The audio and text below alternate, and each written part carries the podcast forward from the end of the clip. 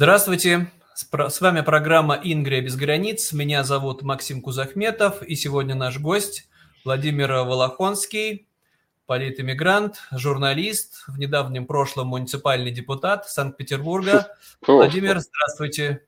Почему в прошлом? Я в настоящем муниципальный депутат. Я действующий муниципальный депутат э, в Санкт-Петербурге, в муниципалитете номер 72. Э, вот. Я не пропустил в этом году ни одного еще заседания муниципального совета. Э, вот. Мы, в...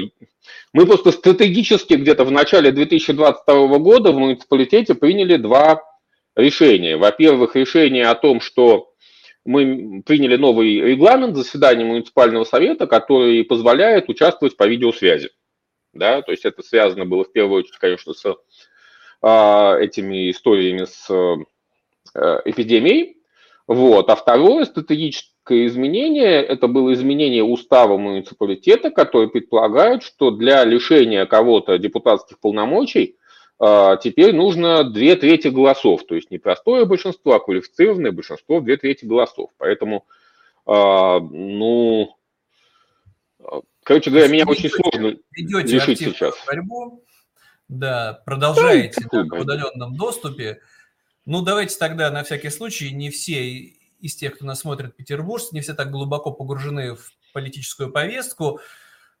Все-таки подскажем, что так, по большому-то счету, вы, как и я, политэмигрант, оказались э, вынуждены за пределами Российской Федерации, и более того, непосредственно вот у вас, вы находитесь в Сербии, и тоже возникли неожиданные проблемы. Давайте тогда с этого начнем, как не просто складывается судьба тех, кто и на родине-то был, не мил, особенно этой преступной власти из жуликов и воров, из «Единой России». Я вот не смог вообще избраться муниципальным депутатом, вы избрались, но там свой сложный путь, мы к нему еще вернемся. А вот про свою текущую ситуацию, что у вас вот э, в Сербии с правом на проживание? Значит, э, ну, нельзя сказать, чтобы это были совсем уж непредвиденные проблемы. Э, вот, когда я выбирал Сербию, я понимал, что есть э, такой риск. Правда, я думал, что, возможно, мне сразу откажут вот в этом самом как-то разрешении на проживание здесь. Вот, но я прожил здесь год, и мне только вот через год, когда я подал на продление этого разрешения на временное пребывание – мне выдали отказ в связи с тем, что я представляю некий риск безопасности э, для государства. Вот такая ситуация у меня случилась, и э, сейчас я все еще нахожусь в Сербии, то есть это не то, что меня вот куда-то депортируют прямо. Я на этой неделе подаю обжалование на это решение в министерство – вот, э, и буду ждать какого-то ответа от сербских властей. Э, во всяком случае, в рамках этой судебной процедуры я практически наверняка хотя бы в общих чертах узнаю, какой именно риск для безопасности Сербии я представляю. Ну и тогда, чтобы дополнить всю эту картину, вот вы уже упомянули, три года в Сербии находитесь, подскажите вот. тем, кто нас смотрит, а по каким, да, а по каким причинам пришлось покинуть родное отечество действующему депутату муниципального округа Петербургского? Да, ну, смотрите, я покинул Россию в самом начале марта. Дело в том, что а, если э, вспомнить 24 февраля, этот знаменитый теперь печальный день, а, то в 10 утра примерно этого дня я уже был у Смольного, у его приемной. Мы вместе с еще шестью, если я правильно помню, муниципальными депутатами, с Никитой Юфеевым, с другими, э, вот, подавали уведомления э, на проведение митинга против войны. Вот. То есть прямо буквально мы в тот же день э, с самого утра уже подавали такое уведомление. Это было совершенно символическое действие. Вы понимаете, что в Петербурге, если я правильно помню, до сих пор, прямо вот до этого самого момента, Э, действуют э, так называемые ковидные ограничения, да. Э, из которых действует, в общем-то, только одно – полный запрет на любые массовые, не массовые даже, на любые политические мероприятия. Ну, оппозиционные, потому что если бы вы вздумали выступить в поддержку Путина, пожалуйста, вам бы на несколько проспекте разрешили бы провести любое шоу. Ну, нет, нет. Если бы мы, если бы мы захотели, если бы мы захотели бы выступить в поддержку Путина, то нам бы все равно не разрешили. А, ну, вот. Не разрешили, а специально... Вот. А кому надо, специальным людям, конечно, все разрешат, это понятно, вот. А, просто даже если вот искренние сторонники Путина, не знаю, решат а, в Петербурге выйти на какую-нибудь акцию в поддержку Путина по своей инициативе, а, то у них с этим тоже возникнут большие-большие проблемы. Выходить в поддержку Путина можно только по распоряжению властей, а не, соответственно, по собственной инициативе. Вот. Есть в этом-то у них вся их проблема. Да. Вот. Нельзя так просто взять и выйти в поддержку Путина без спросу. Вот, и, соответственно, это была сугубо символическая акция, и через э, уже, сколько там, пару недель, 5 марта утром ко мне пришли с обыском. Это был уже второй обыск по мою душу э, за эти годы. Вот, предыдущий был, правда, у моей мамы в квартире в 2021 году. Э, после акции по поводу Навального, а теперь вот был такой профилактический э, в целях недопущения моего какого-то участия в организации митинга, который там был намечен на 6 марта. Ну, я еще а, раз обращу внимание тех, кто нас смотрит, что никакого не было реального преступления. Это все, по сути, только за слова, э, за мысли и за вот попытку выразить, донести свое мнение до горожан Санкт-Петербурга, и все. Но это не все понимают, просто мы с вами как преступники воспринимаем. Да, это было, это было фейковое дело, в общем-то, то есть да, там даже не было ничего про эти слова. А, то есть там э, было дело о ложном сообщении об акте терроризма, что-то такое, как будто бы а, даже потом, потом, по-моему, Фонтанка публиковала мнение МВД о том, что они вскрыли сеть там из 40, что ли, или около того людей, которые координируясь друг с другом с использованием средств шифровки, связи, э, все вот вместе этим занимались. Буквально ко всем э, пришли в тот день, человек 40 было с этими обысками, и из них человек 10, включая меня, были, скажем так, составлены протоколы о том, что мы являемся по этому делу подозреваемыми. Э, и других в тот день отправили, соответственно, на пару дней отдохнуть в следственный изолятор. Э, вот. Мне тоже все обещали, что меня вот-вот повезут в следственный изолятор, но вместо этого меня привезли домой и сказали что-то вроде того, что иди и не хулигань больше. Ну, в итоге вы не стали искушать судьбу. Я просто коротко, да, чтобы не погружаться да. во все эти грустные подробности с политическими преследованиями и покинули наш родной с вами Санкт-Петербург, оказались э, в итоге в Сербии. Но давайте я перейду к главному, вот о чем хотелось бы поговорить. Преступная война. Вы вот еще и проявляли активность, пытаясь, как вот вы говорите, это, конечно, акт такой, по своему даже отчаяния, да, получить разрешение на антивоенный митинг, теперь это военный преступ, и теперь это не военный, теперь это преступление с точки зрения властей, можно получить реальный срок за слова миру мир. Но так или иначе, поражение России неизбежно в этой войне, ее невозможно выиграть. И хочется говорить не... То есть то, что совершает режим Путина, преступления, они понятны. То, что творится, это чудовищно. О том, что вот может быть дальше, хотелось бы поговорить. И здесь нас с вами объединяет родной город, и мы с вами очень заинтересованы в его благополучной судьбе. И я вот первый вопрос в этой связи задал бы такой немножко парадоксальный. Я сторонник э, провозглашения независимой Ингерманландской республики в границах существующей области, существующего региона, отдельно от этой безумной империи, со своей судьбой очередной страны скандинавского типа, парламентской демократии, демократии парламентского типа. Но мои оппоненты, в числе прочего, говорят, да-да-да, сейчас вот запустите этот механизм, а потом все начнет разрушаться, и вот будет у вас вот и Купчино-то, а я напомню, что вы были редактором газеты «Новости Купчино». Для тех, кто не в курсе, это один из районов, достаточно крупный, крупная часть на юге Санкт-Петербурга. Так вот, так у вас все посыплется, потом и Купчино провозгласит независимости, Васильевский остров, и вообще все это вот будет такое карикатурное. Ну вот давайте с такого вот в легкой форме до какой степени силен сепаратизм купчинский? Ну, понимаете, я, конечно, являюсь действительно сторонником великого Купчина от Автова до Невы. То есть это э, все понятно, то есть у меня такой имперские замашки, в общем-то, купчинские, я считаю, что как бы Купчино должно подчинить себе земли вот от Финского залива, от Автова, от этой части, вот, от угольной гавани. Будет все показывать и говорит, вот посмотрите, вот вы иронизируете. Да, да, да, да. Всем доступно чувство вот. юмора. Вот, а что уж тут? Ну, если подходить к этому вопросу как-то более, ну, реалистично, я бы сказал, а, то проблема как раз в том, что э, количество желающих э, отделять э, Ингерманландию вместе там с Санкт-Петербургом в какое-то суверенное государство в настоящий момент не то чтобы сильно больше, чем людей, которые переживают за идеи Великого Купчина. Я знаю о вашем существовании, о том, что это большое относительно движение, но в масштабе города это все равно ну, буквально э, десятки человек. Вот. Десятки максимум. То есть даже не, речь даже не идет о сотнях.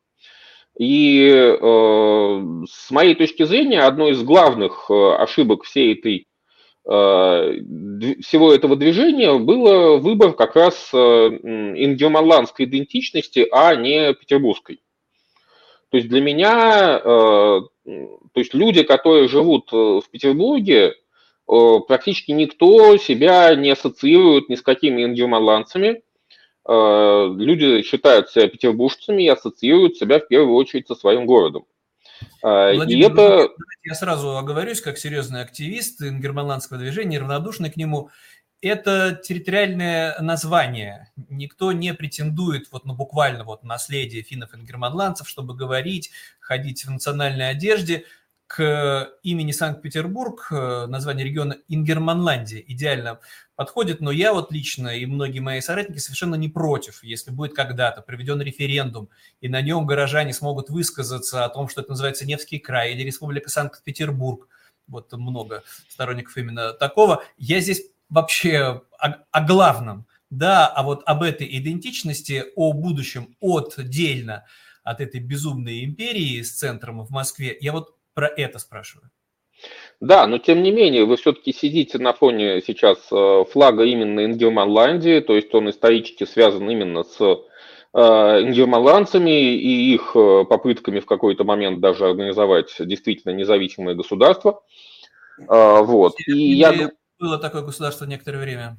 Вот, и я, соответственно, как раз поэтому на это так реагирую. То есть это некоторая проблема именно в попытках, то, что практически все, кто э, пытается выступать вот с идеями независимости северо-запада, Петербурга, там, Ленинградской области, Невского края, как угодно, большинство из них используют вот эту вот ингерманландскую символику, что Э, несколько, соответственно, с моей точки зрения является ну, стратегически ошибочным.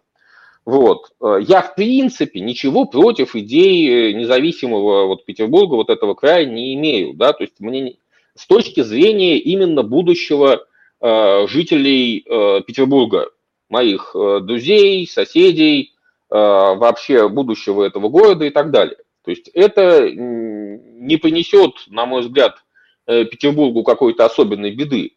Э, меня смущает в идеях того, что Россия всенепременно э, должна куда-то развалиться, скорее судьба всех остальных регионов России. Ну, не всех, но многих. То есть почему-то кажется, что если вот Россия разделится на отдельные какие-то элементы, от этого будет какая-то большая внезапная польза. Или если она не разделится, то от этого Э, все будет очень плохо.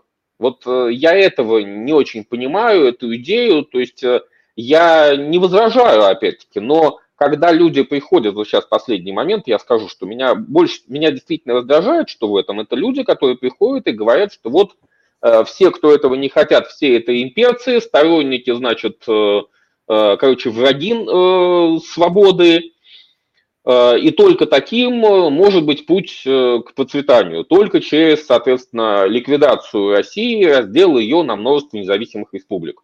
И что все остальные пути, они заведомо ложные, вражеские, имперские и ведут только к реставрации совка. Вот этот подход меня напрягает, потому что, ну, не знаю. Ну, в общем, короче говоря, это выглядит для меня крайне странно именно в деятельности многих сторонников независимости различных регионов России. Ну, давайте в повестку тогда погружаться актуальную. Ну, во-первых, про название. Когда возникла независимая Бельгия, конечно, этого топонима вообще не существовало. Там была Фландрия, Валония, пришлось вспоминать племя белгов, упомянутое у Юлия Цезаря за почти 2000 лет до образования Бельгии, отделившейся да, от Голландии, потому что люди в Брюсселе решили жить в отдельном государстве, ну, поэтому э, с топонимикой разные бывают примеры, ничего страшного, придумывать какие-то названия. А вот, э, еще раз повторюсь, это вообще не принципиальный вопрос, а вот э, вопрос про то, что пока это государство существует как единое целое, оно все равно, так или иначе, снова и снова превращается в агрессивную империю, вот это, к несчастью, печальная реальность. И мы бы теоретизировали, наверное, я своими сторонниками до 24 февраля 22 года, что империи все обречены, что рано или поздно они распадаются, Дальний Восток одно, Санкт-Петербург другое, но война против Украины с ресурсами именно объединенными поставила вопрос вот, ну вот уже так, что ну, принудительный раздел – это спасение, это вопрос безопасности, не, не нашей даже с вами – как уроженцев этой империи, а людей из соседних государств, причем вот соседних совсем в буквальном смысле, Эстонии, Финляндии, что вот они, как они могут сопротивляться этому чудовищному монстру. Одна республика была уже захвачена после провозглашения независимости, а другая с трудом отстояла независимость, потеряв часть территорий. И да, это такой прагматический вопрос. Раздел принудительный ли или фактический – это спасение от будущей агрессии. Разве не так? Ну, мне представляется, что за этим стоят э, огромные, э, огромные риски, огромные зоны нестабильности, э, которые там может получиться из этого всего. То есть Самое я понимаю, что для... На Украину мы сейчас не, уже не можем говорить, будет для... что-то страшное. Страшное произошло.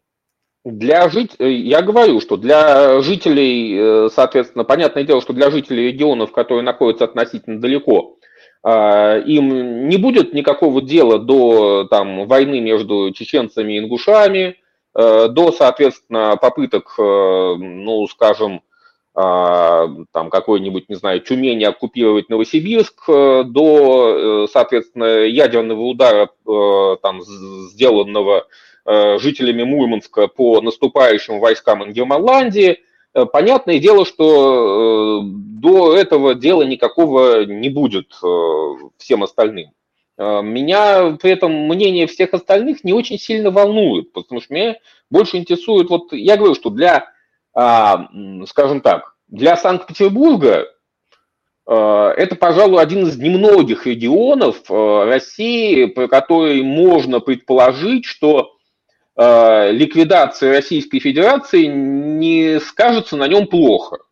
Ну, катастрофы не будет, конечно. Это быстро. Да, то есть будет. вот э, еще, скорее всего, э, никакой большой проблемы это не, не, не будет представлять для Москвы какой-то части центральной России, опять-таки.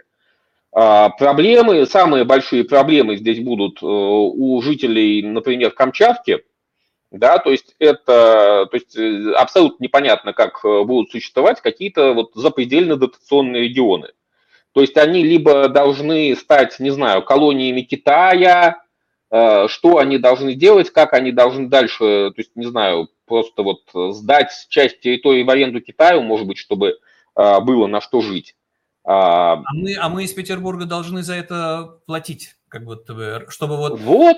А мы разве не э, должны придумать программу репатриации? Кстати, вот в нашем регионе э, Финляндия принимала и до сих пор принимает, ну там уже просто тоненький ручеек остался, этнических финнов, финнов и германландцев, которым, которым было неуютно э, среди недостаточно, может быть, иногда недружелюбное население, нет финских школ, пожалуйста, переезжайте в Финляндию здесь, программа репатриации, мы принимаем беженцев, по разным, по экономическим причинам, а может быть, кого-то притесняют на его исторической родине, заставляют учить нелюбимый язык, не будем приводить да, примеры какой, мы тоже принимаем, ну разве не это более логичный путь? Потому что по этой логике это же такой специфический комплекс вот э, бремя белого человека, комплекс старшего брата. Нельзя было англичанам, французам уходить из Африки, потому что там гражданские войны, начинаются конфликты. Надо было оставлять тогда колонии.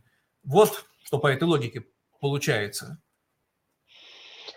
Ну, вопрос в том, что нет, естественно, что можно это все оставить. Вопрос в чем? В том, есть ли у жителей этих регионов действительно желание какое-то вот э, быть оставленными. Потому что для меня э, ситуация такова, что действительно в Африке были вполне четкие национально-освободительные движения. Но мы пора, пора. Не, не знаю. Ну, возможно, где-то их и не было, я не знаю. А, как вот. Раз там, где они были очень сильные, например, в Алжире, там Франция до последнего сопротивлялась, да. потому что считала Алжир частью Франции, в отличие там от Центральной Африки, откуда сравнительно легко ушли. Поэтому там по-разному тоже все складывалось. Да, э, вот в России я, честно говоря, кроме, э, соответственно, чеченского какого-то движения, я не знаю никакого действительно сильного, заметного движения национально-освободительного. То есть они присутствуют, я не говорю, что их нет. Для меня, ну, с учетом того, что того, как устроена жизнь в современной России – есть одно простое доказательство того, что какое-то национальное освободительное движение существует. Это посадки. Да, то есть если у нас будут какие-то национально-освободительные движения развиваться, то, э, соответственно, за ними будут постоянно приходить. А, вот, крымско-татарское, собственно говоря, у нас э, ну, движение, несомненно, есть. Да, в оккупированной вот, территории. То есть, да, движение на оккупированных территориях, соответственно, свежеоккупированных, скажем так, вот он, здесь у меня нет никаких сомнений в том, что оно есть. Да, что касается всех остальных территорий, а, то оно, ну, пожалуй, может быть, даже слабее, чем в советские времена, потому что если открыть, э, скажем, список политзаключенных СССР образца какого-нибудь 1982 года, Э, то там мы увидим множество людей, э, сторонников тех или иных э, национальных, соответственно, вот национально-освободительного движения различных территорий, в том числе и на территории нынешней России. Сейчас мы видим их гораздо меньше.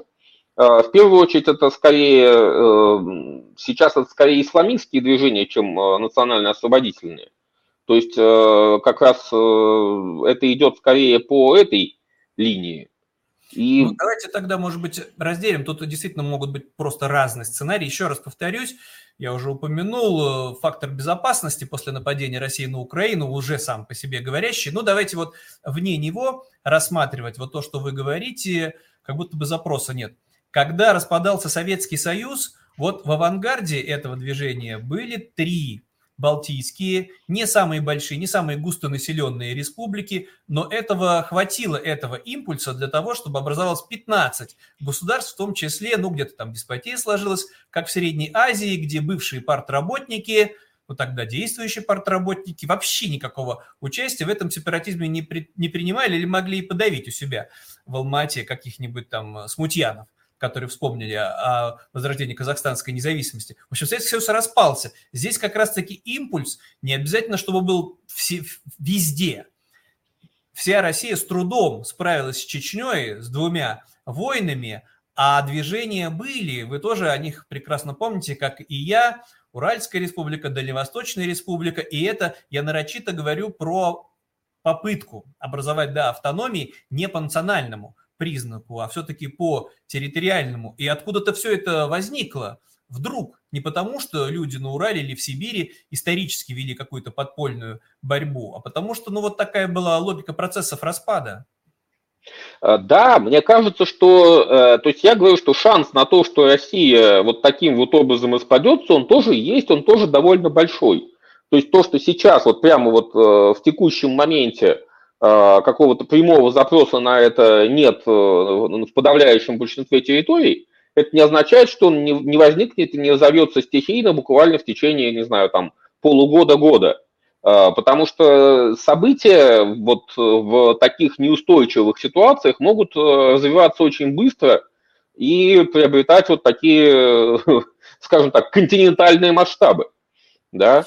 Это И прецедент был и у нас в Санкт-Петербурге, когда в 93 году проходил знаменитый референдум «Да, да, нет, да». Референдум-то был о предоставлении полномочий Ельцину, о доверии Ельцину, да, его правительству. Но параллельно в Петербурге прошел референдум свой местный о расширении полномочий до статуса, ну, таких же, как у автономных республик.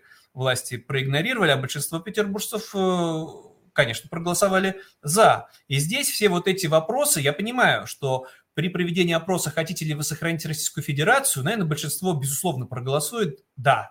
Так же, как ну так они было... проголосовали э, «да» за сохранение Советского Союза, но это их не спасло. Не спасло. Но пойдем дальше. Если мы в Санкт-Петербурге, если вдруг будет возможность, да вообще в любом регионе, проведем референдум, хотите ли вы кормить Москву, как вы думаете, какой будет ответ большинства граждан?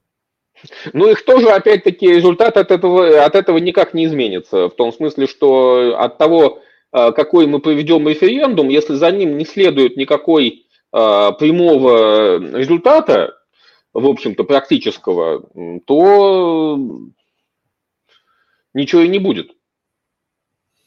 Ну, давайте тогда рассмотрим вот все-таки сценарий в нашем случае оптимистически, что без э, лишнего кровопролития Россия терпит э, поражение в войне с Украиной, подписывает капитуляцию, так или иначе. И одно из условий этой капитуляции – принудительное ли разделение по субъектам, ну, в идеале, конечно, по субъектам – или это само по себе произойдет в явочном порядке, что, кстати, тоже было в 90-е годы, когда на местах власти начинали защищать местный рынок, да, чтобы наш более дешевый хлеб не покупали из соседней области, кордон там ставили полицейские, и дальше вот э, уже практические вопросы. Все это по факту произошло. Вы глубоко в местной политике, в Санкт-Петербургской, вы бы включились в политическую борьбу, перешагнув переживания про то, что империи больше нет. И надо заниматься теперь вот обустройством жизни в еще одной республике вокруг Балтии.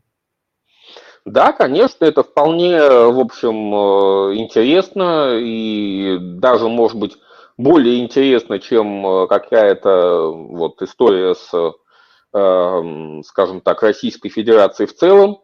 То есть меня, в принципе, всегда привлекала идея именно какой-то локальной петербургской политики, а не федеральной. То есть э, у нас глав... Э, для, для меня главная проблема, скорее, э, Российской Федерации в ее текущем, соответственно, состоянии, и текущем, на самом деле, с самого начала практически, то, что это не федерация. Да, то есть, по сути дела, это Россия является скорее унитарным государством, никакие, никаких э, возможностей для регионов заводить э, свои а, серьезно отличающиеся от федеральных практики нету. А, распределение налогов э, все находится в руках федерального центра, как они там решают, так налоги распределяются, никакого нормального федеративного договора, который бы ограничивал бы власть федераль, федерального центра нет – а, и вот это вот для меня главная проблема. То есть то, что у нас, а, например, невозможны региональные партии. То есть единственное, что ты можешь э, сделать, это участвовать в какой-то, вот ты вынужден участвовать в какой-то федеральной политике, а, чтобы избираться в Санкт-Петербурге, хотя это бред. Ну вот вы же сами, да, и рассказываете обо всем этом безумии вот имперском, которое превращает вообще, по сути, всю страну, всю территорию просто в одну гигантскую колонию, да и у москвичей там благополучие-то побольше, а прав-то все равно никаких э, нет. И здесь регионализм, тут вот еще все-таки важное, на мой взгляд, э, соображение. Ну вот представьте, что эстонцы жестко только за независимость, никакого союзного договора, 91 год, и им говорят, да вы что, если сейчас Советский Союз распадется, будет конфликт ведь в Карабахе между армянами и азербайджанцами, а все вот из-за вас. Должно ли это вот останавливать вот такие соображения? Должны ли тогда были эстонцы отказаться от своей независимости? Но это я все опять-таки про мы ответственные, мы в ответе за тех, кого приручили, совсем вот такой, да, империализм благородный.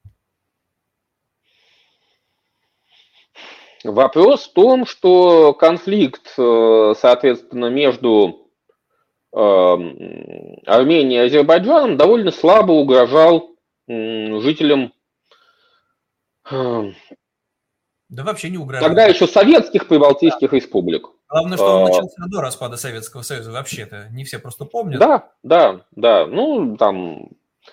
Это и, и было наследие империи, когда как-то там все поделили условно а потом все эти несправедливые границы. Ну так вот, тут просто еще, ну я разовью тогда просто свою мысль, сразу дальше шагну. Вообще-то везде, где должно было полыхнуть, ну полыхнуло уже, где вот конфликты могли произойти, вот эти сложные, они произошли. А говорить о том, что вдруг по каким-то непонятным причинам начнется конфликт между мурманчанами и архангелогородцами или псковичами и великоновгородцами, ну странно нету ни причин, ни оснований, могут быть только вооруженные банды из бывших фронтовиков, из бывших уголовников, военных преступников, которые ничего другого уже не умеют, только убивать, и готовы создать некое подобие ЛНР-ДНР. Но здесь опять-таки для нашей же безопасности логично, не имея еще своих вооруженных сил сформированных, пригласить миротворческие силы НАТО, соседей, буржуазных. Понимаете, я сейчас нахожусь в Сербии, и вот рассказывать здесь э, про миротворческие силы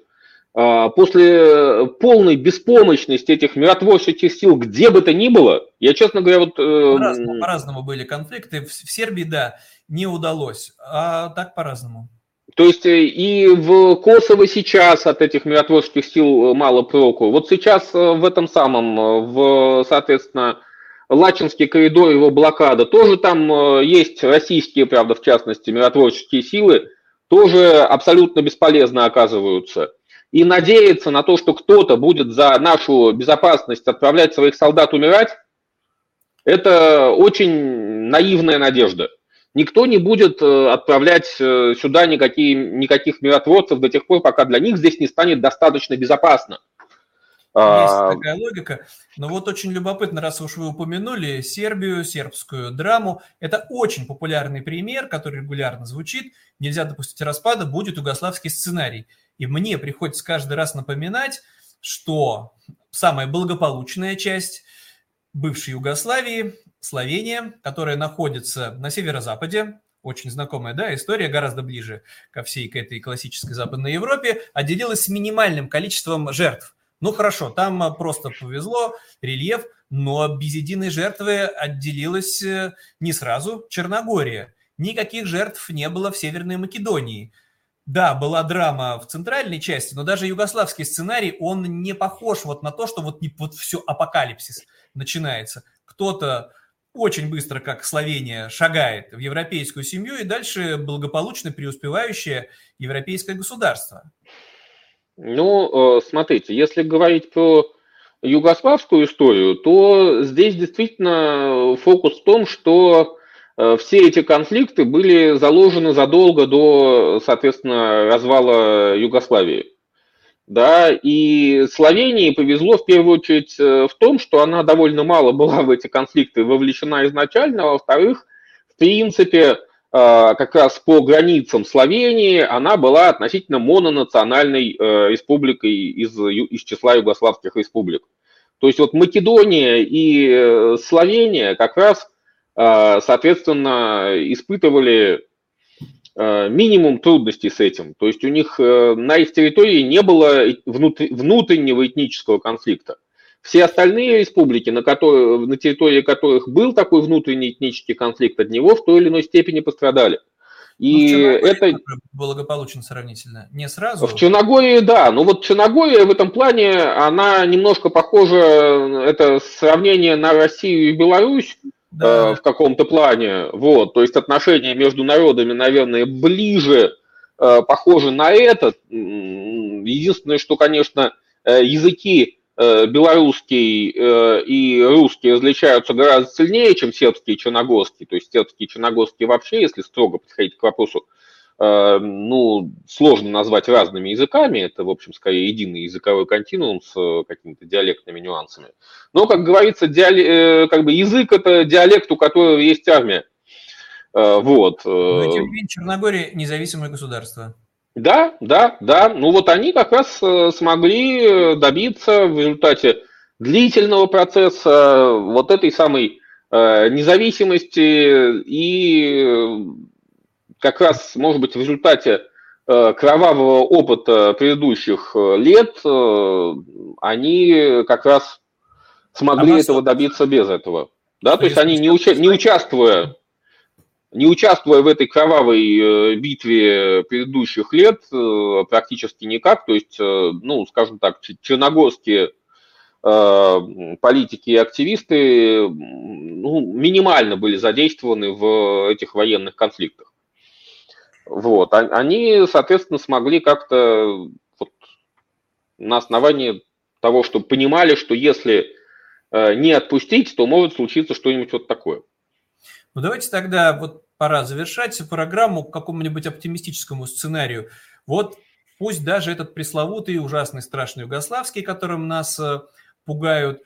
Можно ли пожелать э, нам и нашим с вами согражданам региональным по Санкт-Петербургу отдельные части, которые ближе всего абсолютно, ну, это Европа безусловная, и еще и граничит со странами НАТО, и выход к морю есть, и интеллектуальный потенциал колоссальный. Как раз-таки, вот чтобы в случае с Санкт-Петербургом, с Ингрией, или пусть это будет называться Девским краем, сценарий был бы черногорский или северомакедонский или славянский. Еще раз напомню, в Словении, к сожалению, было некоторое количество жертв, но очень скромные, буквально там несколько дней конфликта, и все, Словения независимое государство, самое благополучное из всей бывшей Югославии.